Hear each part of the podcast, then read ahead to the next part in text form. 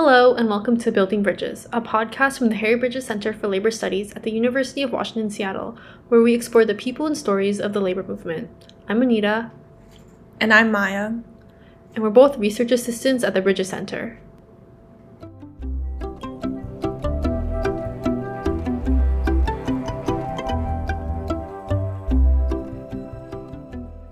Today, we're here with soon to be Dr. Andrew Hedden, Associate Director of the Harry Bridges Center, to talk about his dissertation, which covers Seattle labor history in the 1970s, global capitalism, and the defeat of worker power. Hi, Andrew. How are you doing today? I'm good. Thank you for having me. Can you remind me again, how long have you been with the Harry Bridges Center for Labor Studies? Uh, I will have been with the Harry Bridges Center for 16 years this coming March and the center has grown a ton since I've been there. When we first started, we were in a Harry Potter office under the stairs in Smith Hall, um, no windows, and uh, have since graduated to the mezzanine level where we have a nice office and love to have people visit. Yeah, it's a great office. I also recommend people visit. Yeah, Smith Hall, uh, mezzanine uh, 266. Um, yeah, so we're here to talk about Andrew's dissertation today called The Empire of Tomorrow Seattle and the Making of Global Capitalism in the 1970s, which examines how shifts in American global power were experienced, advanced, and contested on an urban scale by workers, welfare rights activists, local and federal government officials, businessmen, un- businessmen unions, and refugees. In examining the history of Seattle in the 1970s, the dissertation argues that American empire was in crisis in the 1970s and that its reconstitution ultimately required the defeat of worker power. Um, so, what made you choose to focus specifically on labor history in Seattle in the 1970s? Um, well, I was born in Seattle area, raised in Seattle area, and um, have a family history that goes back a long ways in Seattle. And um, as I lived in Seattle and got to know its history and um, organized in Seattle, worked in worked at the, the Harry Bridges Center, I had all sorts of questions about how this uh, Seattle of today came to be.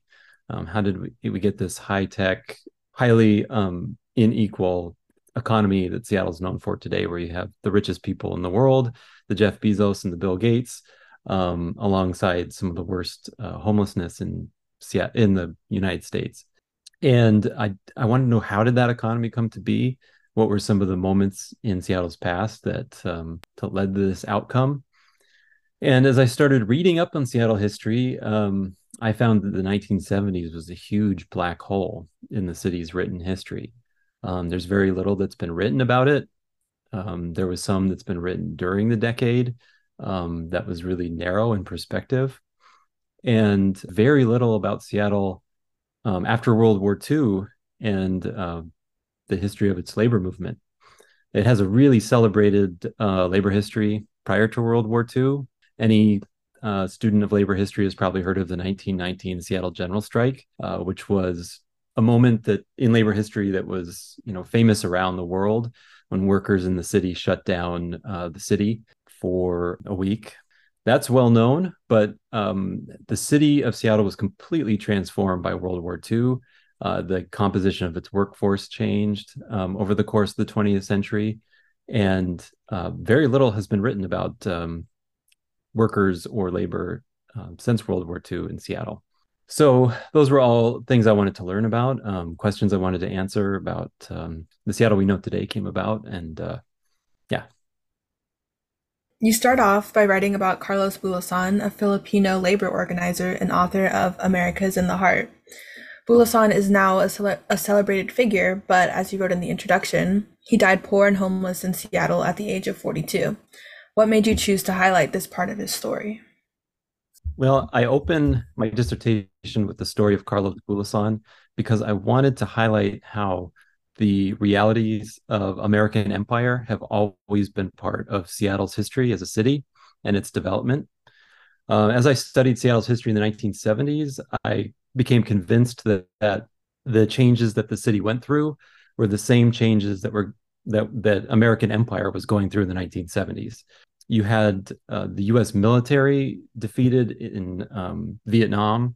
You had the uh, the kind of centrality of the US economy um, to the world economy completely changing in the 1970s. That was all because Seattle had this deep relationship to US power in the world.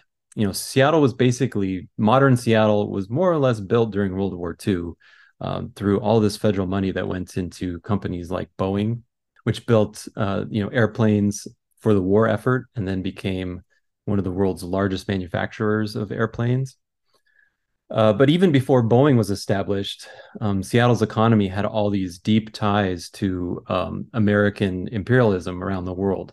Um, one of the primary examples of that was the US and the Philippines. Um, after the Spanish American War of the uh, late 19th century, the US took over the Philippines and occupied the islands, um, took over the Philippines as a colony. The presence of the US empire in the Pacific really shaped Seattle quite a bit. Seattle was uh, a place where the military would ship out um, to places like the Philippines. Uh, there was also a lot of international trade that flowed through the port of Seattle that was created through US imperialism, like in the Philippines. And so Seattle's development was was always really tied to US imperialism. And I felt that Carlos Bulosan, who was a Filipino migrant um, to the United States, arriving in the 1920s, uh, his story really illustrates uh, Seattle's relationship to U.S. imperialism. Bulosan was also a huge critic of U.S. empire. Uh, he was hounded by the FBI till his very last days um, because he remained in contact with um, Filipino revolutionaries in the Philippines. But he was more or less physically defeated by U.S. empire. Um, he was black. He was a writer who was blacklisted um, couldn't find work, um, had lived in poverty his whole life, um, had suffered th- through alcoholism, and he dies at a very young age uh, in Seattle. He dies at the age of 42. So I wanted to highlight kind of the costs of, of empire, but also um, on workers, you know, Asian workers like Bulosan, uh, and talk about how Seattle's foundation was in U.S. empire, um, which brings us to the 1970s when kind of the empire that um, the United States had established after World War II is kind of in crisis and is changing. So Bulosan's story is meant to be kind of a backdrop uh, to the changes that are coming to Seattle in the 1970s. Cool, thank you. I wanted to know what the process of researching the topics in your dissertation was like. Did you have any challenges in finding any of the information you wanted to know? Um, well, my dissertation starts with a big um, event that is kind of famous locally in Seattle. Uh, people call it the Boeing bust. And it was this period from 1969 to 1971 when the Boeing company nearly went bankrupt and laid off uh, 60,000 people in under two years, which drove the worst unemployment rate um, in a city since the Great Depression. So Seattle was making international headlines for its unemployment rate. It was featured in the in London's The Economist. It was featured in the New York Times. It was featured in the Wall Street Journal, and people were calling it things like uh, Appalachia West or the food stamp stu- food stamp capital of the United States. And I wanted to know how Seattle survived that experience and how by the end of the 1970s and in the early 80s, Seattle was becoming celebrated as one of the most livable cities in the United States. And uh, to me, that was always a paradox. I didn't understand how um, this city could be going through such economic straits in the early 70s, but by the 1980s, it's being ex- uh, celebrated as one of the most wealthy and successful cities in the United States. So I knew my story had to begin with the Boeing bust. And um, I began by looking at uh, just learning as much as I could, reading as much as I could in local newspapers and in books and in archives about that experience of the Boeing bust. And as I identified the people that were involved in it, it made, helped me narrow down who should I be researching. Um, so that started for me with workers at Boeing. Um, there's a union at Boeing. It's been there for um, since the 1930s. The International Association of Machinists, District Lodge 751. I wanted to look at how the union responded to the Boeing bust. So I read through the union's newspapers. I've talked to former Boeing workers and uh, union activists. I looked through any archives I could find from uh, District Lodge 751. And I got a sense of how the union had responded to the layoffs. Uh, at the same time, in all the news newspapers I was reading, uh, there was other high profile people. Uh, there was a vibrant welfare rights activist movement in Seattle in the early 1970s. The welfare rights movement was something that was going on throughout the United States, and at one point was very powerful. Um, it had lots of influence on the federal government. And this was welfare rights recipients in different cities who had been teaming up with lawyers and other allies to who win win the welfare relief that they were entitled to by law, but which governments were usually not equipped to provide. And so this because the Boeing unemployment in Seattle, uh, the welfare rights movement kind of gained new strength and they saw it as an opportunity to um, partner up with all these laid off Boeing workers to demand increased relief and welfare um, for Seattle residents. So this was a story that was in the news a lot at that time. So I was able to find different archives at uh, the University of Washington in special collections that um, dealt with the welfare rights movement. So I found some people who had worked in local service agencies and things like that who had left their personal records uh, at the university. So that's how I was able to tell that story. And that's where I started. I started locally, kind of in neighborhoods. And as the project expanded, my scope kind of um, broadened. So, um, right before the pandemic, uh, in fact, two weeks before the COVID 19 pandemic, I went to Southern California to the Richard Nixon Presidential Library. And I found all the files that I could about Seattle in the 1970s and um, spent a whole week just going through files and correspondence in the Nixon White House about Seattle and its unemployment. And I was able to piece together the story of how the White House responded to Seattle's unemployment. And that gave me a really good sense of how Seattle fit into the larger US economy and how Seattle's uh, importance to U.S. empire really shaped how the federal government responded um, to the unemployment. The Nixon administration was really concerned that the Boeing Boeing's bankruptcy would hurt U.S. interests, um, economic interests, and so they did everything they could to help Boeing recover.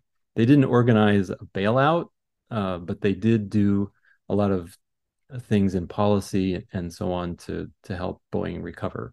And I was able to get that uh, from the Nixon archives. Your dissertation spans over five chapters that range from uh, welfare politics to international trade to race and class. Of these five chapters, which is your favorite and why? It's difficult to choose a favorite because I think each chapter is kind of a piece in larger puzzle. There's different i had some chapters were more fun to write than others. Um, i don't find the internal politics of the white house to be that interesting.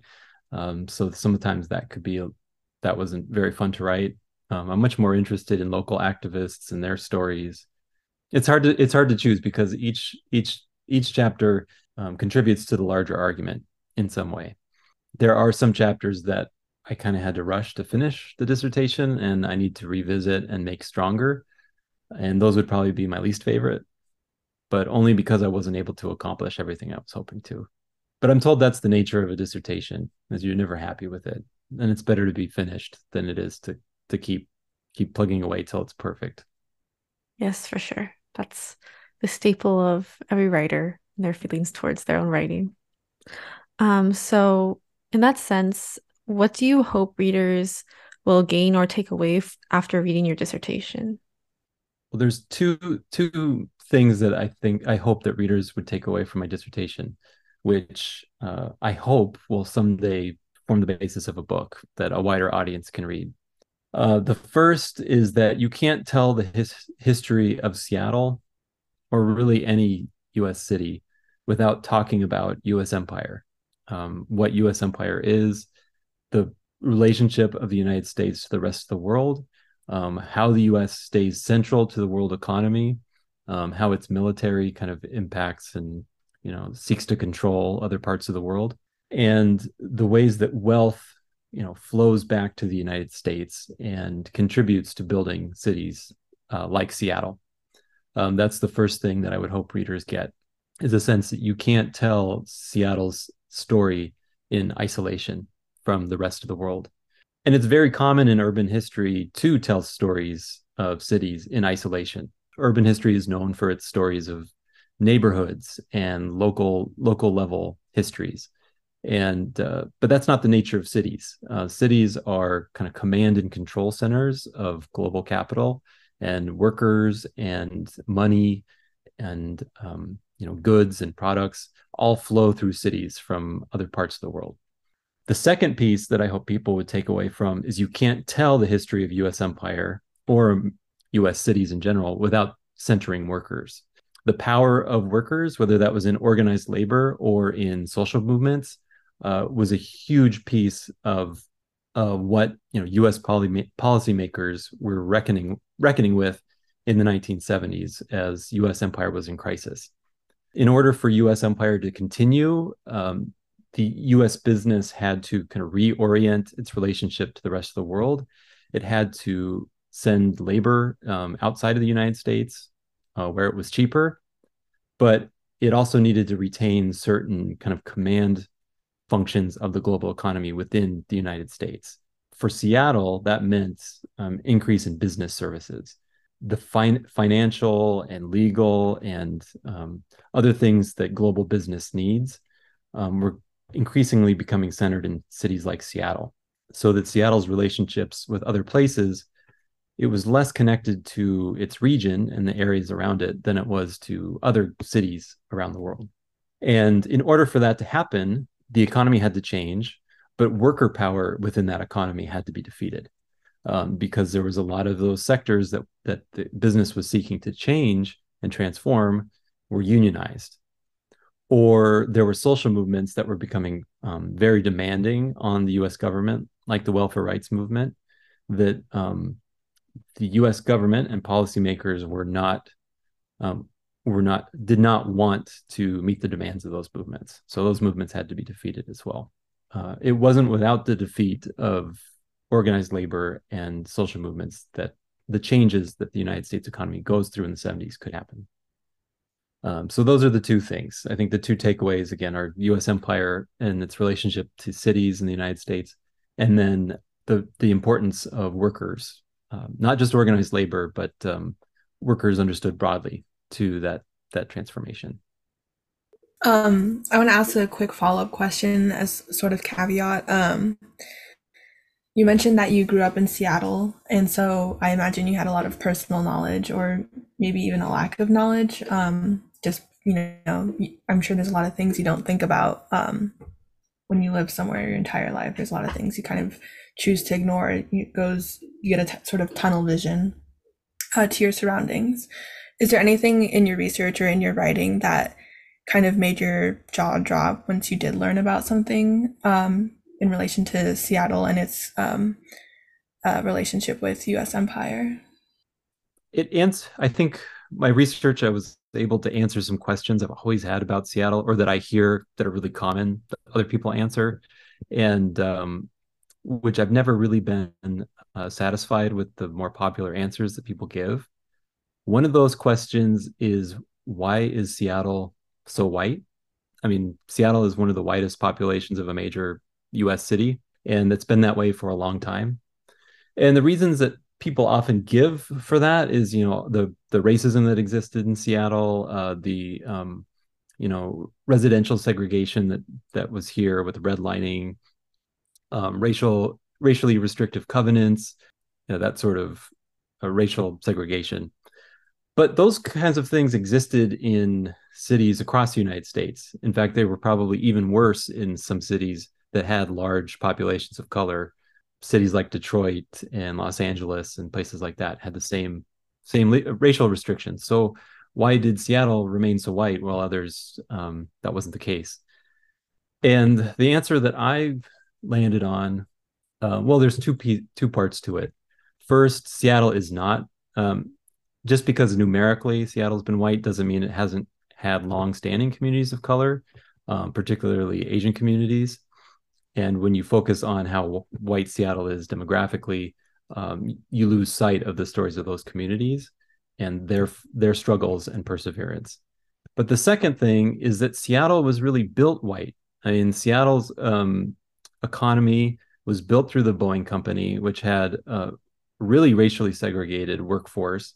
Black workers were really kept out of um, the aerospace industry through World War II, um, often through practices that were also the responsibility of the union at Boeing, um, District Lodge 751. And um, those restrictions, Black workers, you know, came to work at Boeing more in, in large and larger numbers um, through the 20th century, but they were always the last hired and the first fired. So in the Boeing bust of 1971, the percentage of black workers at, um, at Boeing just fell just uh, markedly because of um, the seniority rules and things like that at, at Boeing.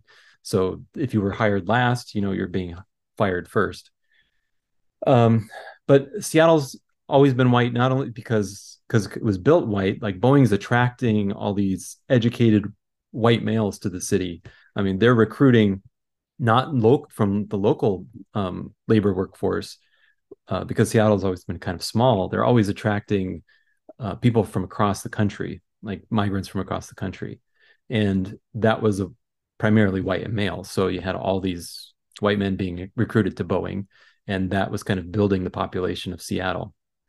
Uh, but then that kind of population had to be um, I mean that that sort of racial segregation was maintained throughout um, the 70s and 80s. You know, Seattle as it grew, Seattle's communities of color grew too, but the proportions often stayed the same. And I, I discovered through looking at biz, uh, the records of economic development uh, professionals, people who are trying to recruit businesses to Seattle, that they would often the the kinds of businesses they were trying to attract really prioritized white workers also. And the thing that really struck me um, and was kind of one of those aha moments uh, was looking at records of uh, Seattle business boosters trying to attract Japanese companies to Seattle in the late 1970s. And during this period, uh, Jap- Japan was was looking to invest in the United States and was looking at different cities. And they straight up told Seattle business people that they were attracted to Seattle because it was so white that they because there were so few black workers, um, Seattle was an attractive place. And this wasn't something implied. It wasn't something they kind of hinted at. It was like they straight up told this to Seattle business uh, recruiters. And rather than kind of pushing back against that, Seattle recruiters kind of leaned into it. They provided Japanese companies with information and data on affirmative action, which in particular was something that Japanese business were really concerned about because uh, this was at a time when affirmative action was um, first being established, and it wasn't only in higher education like we think of it now, but it was in blue collar jobs, in um, things like um, factory work and in construction trades and things like that. So Japanese uh, business people were seeing this in the news, and they were really concerned that they would be forced to hire black workers. And so um, it just showed that the companies that have always sought to invest in Seattle have kind of reinforced its racial profile over time. And uh, of course, um, there's another part of the story, and that the uh, Asian populations in Seattle get much larger after the um, 1960s when when immigration reform happens. Uh, but again, the immigration reform tends to uh, prioritize uh, immigrants of a certain profile, partic- particularly professionals and so that again that changes the the composition of the city too so it was that thing about black workers and japanese business that was is the only kind of thing you really find in an archive um because it's really it's hidden there. It's not something that business people were trying to broadcast because that would have been a big scandal. Um, but it was something that they were accommodating behind the scenes. Yeah that's crazy but not that surprising in my opinion. So switching topics away from your dissertation, but to the fu- the very near future. Um, you're teaching Intro to Labor Studies, a very popular political science class at UW um, in winter quarter for the first time. Um, how are you feeling about that? Will you be bringing more of the history of Seattle into the curriculum? Um, I'm feeling anxious because it's a big lecture class, and lecture uh, classes are probably my least favorite kind of educational like um, model. Um, to have somebody just stand and lecture at you for you know four hours a week is I don't think the the most effective form of learning. However, I'm going to do what I can to kind of encourage students to apply what they learn in Introduction to Labor Studies to their own experiences and their own lives, uh, whether that's their own working um, working histories or the the histories of their families. That's the benefit to uh, uh, Introduction to Labor Studies is that it's a it's talking about work and labor, which are topics that everyone in the class um, will have some relationship to. Everyone is going to have to work at some point, and um, talking about that, being able to talk about labor and relate it to people's experience is what I'm really looking forward to related to that, of course, I'll be bringing in uh, the history of Seattle. It's what I know best, um, and it's also hopefully what I hope um, students will be able to relate to. Um, I'm sure there will be lots of students from the Seattle area there, and talking about their experience growing up in this in this city that's that's um, constantly changing, and talking about you know the experience of their families. When did their family come to Seattle? Uh, you know, was it a job that they came for? Most likely, um, so, what's the history of that? Um, how has the economy changed? And how does that relate to their experience? Are the students and faculty of UW ever going to be blessed with a standalone class for Seattle in the making of capitalism in the 1970s? Um, oh, there is a there is a history of the Pacific Northwest class, which you know probably touches on that. I would love to teach a more advanced seminar that gets more into the nitty gritty of what the global economy was and is and how Seattle's been related to that. So someday. Fingers crossed. So, for other aspiring labor historians out there, um, is there any advice you would give to someone who wants to do a PhD in labor history or just historical research regarding labor? Well, researching labor history and doing a PhD in labor history are two very different things.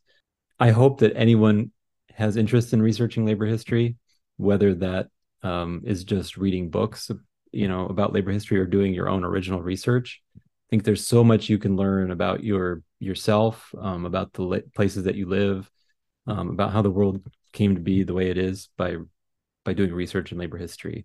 Work is really central to everyone's life. It's really central to um, to history, and um, you can't understand the way things are today without understanding how labor understanding labor history. A PhD in labor history is a whole another thing. You have to be really uh, invested in learning uh, labor history as a profession, and you have to be willing to do a lot of things that are kind of secondary to just doing labor research anyone considering a PhD in labor history, I think the first thing you need to consider is what's it going to cost you. Um, if it's going to, if it's, if you're in a program that's going to support you through the program, through TAing and and other things, then um, then go ahead and do it. If you can get through a PhD program with paying as little as possible, then it's worth it. The second thing is that you have to really focus on developing a skill that you're not going to be taught in your PhD program uh, PhD programs um, don't teach the skills that you will use in a job or in the job market. They train you to be an academic historian, and those jobs are increasingly um, unavailable. If you want a job like that, you have to be willing to move anywhere, wherever the job is available. And uh, it's rare that you'll be able to teach specifically what it is that you studied uh, you have to have kind of a general understanding and you have to be able to teach and research on a lot of different things. So if you're doing a PhD in labor history, uh, my advice is one, make sure that you you get through it without paying too much money or any money at all, and second, that you're developing a skill on your own that you can um, use to find a job somewhere else. Else. So in my in my experience, I got I I worked at the Harry Bridges Center throughout my PhD in in history, and that gave me all sorts of administrative skills and budgeting skills and general just organizing um, experience that I'm I know I trust that I'll always be able to use in future jobs. Um, I can't say that I've really learned anything in my PhD program that's going to lead to a job opportunity someday. Um, it was more of a I did it because I'm passionate about labor history, and it gave me uh, a structure to to kind of pursue that passion. Um, is there anything that you're looking forward to in the near or far future? Uh, I'm looking forward to being done with my dissertation. Uh, I still have some final revisions to do, so it's not um, behind me yet. But um, you you have to write a dissertation to a very specific audience in a very specific way and you have to frame an argument in a certain way. And you're not really writing uh, in a way to be compelling to a general audience or to tell a story. Um, you can do those things but uh, when you go up against your dissertation committee they're not going to be asking you about the colorful stories you, you told that a general reader is going to want. They're, they're asking they're measuring your work against what other scholars have written and honestly, that's not where my interests are. I, would rather tell a story of Seattle to a general audience uh, than I would like to make arguments with a small a small group of scholars um, who study this stuff for a living. Yeah, so does that mean in the future you're think you're you would ever consider publishing a book um, based on this research you've done? Um, I hope so. My goal is to write a book. I thought when I started my dissertation that I was going to do my dissertation so well that it would translate really easily into a book.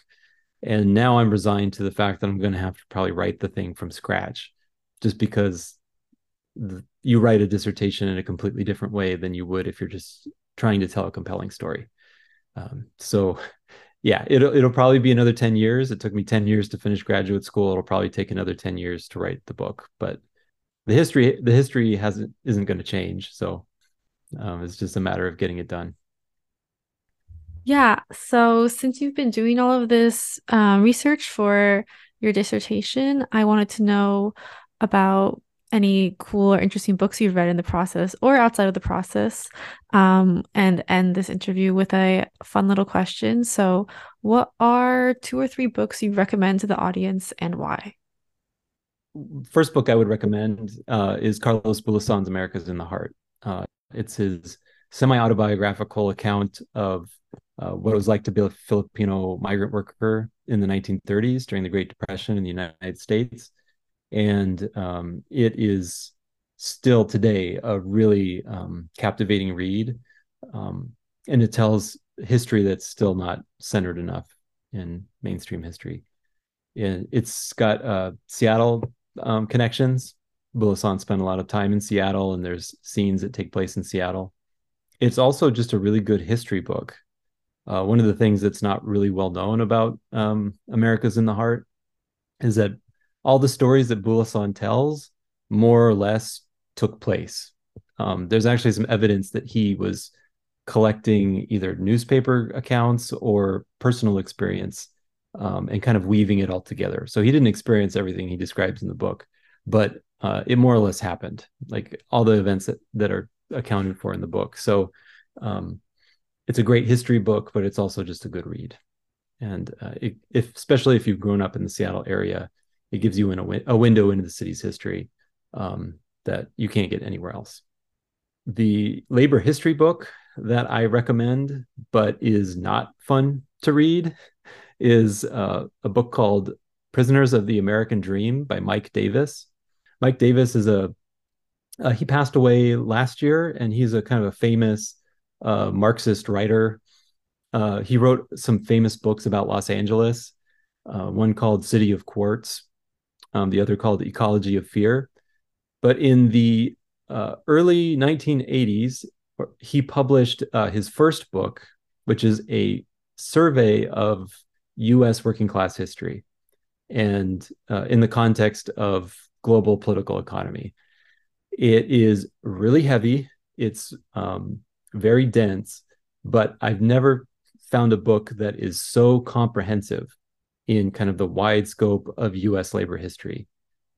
He talks about the kind of classic questions in US labor history, like why was there never a workers' party established and things like that. He reviews kind of the history of the 19th century, history of the labor movement in the 20th century. And then he, the best chapters of the book, I feel like, are, are he talks about the 70s and the 1980s, and he has these predictions about the the direction of the U.S. economy that reading them today they all come true.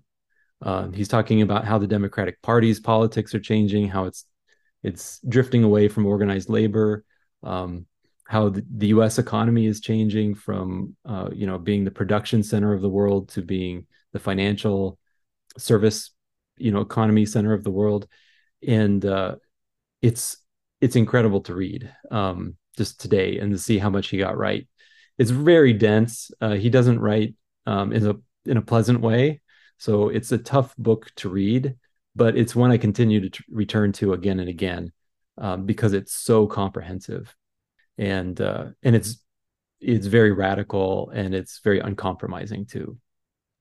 Awesome. Thank you for the recommendations. I know you asked for three, but no, it's okay. I two to three. I, three is a bit much. I have a third one, I guess. Um, well, there's another older book um, from the 1980s that helped me change my thinking about Seattle um, a lot, and it's called "Rise of the Gun Belt" by an economist by the name of Anne Markusen and a group of, of economists, and they studied uh, how U.S. cities had developed um, through the 20th century and its relationship to military um, policy. And I don't think there's a book that really matches it. It even though it was written in the 1980s um, it's really the the one book that's discussed how uh, the development of U.S. cities has been so closely tied to the military-industrial complex and U.S. foreign policy. And it also has a chapter about Seattle. It has a chapter, I think it's called something like the the world's biggest company town, you know, Boeing in Seattle. And that helped. That was really foundational to my thinking about Seattle history and um, how central the Boeing company has been to Seattle. So that's the third book I would recommend um, The Rise of the Gun Belt. Thank you so much, Andrew, for joining us today um, on as our very first guest on the um, right now unnamed Harry Bridges Center podcast. Well, thanks for having me. I hope hope it was interesting. Yeah, it was super interesting, and I look forward to um, either reading maybe maybe not the whole dissertation, um but the no. definitely the definitely the book version when when whether it comes out you know in five years ten years or whenever thank you for joining us today and good luck with all of your revisions great thanks thanks for having me um it's it's a pleasure to to talk about this stuff thank you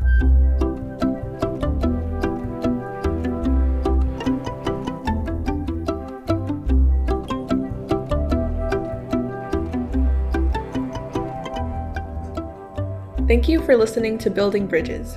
We hope you enjoyed hearing a glimpse into the world of academic labor history research. If you're interested in staying up to date with the Harry Bridges Center, follow us on Instagram at uw Harry Bridges or email hbcls at uw.edu with any questions.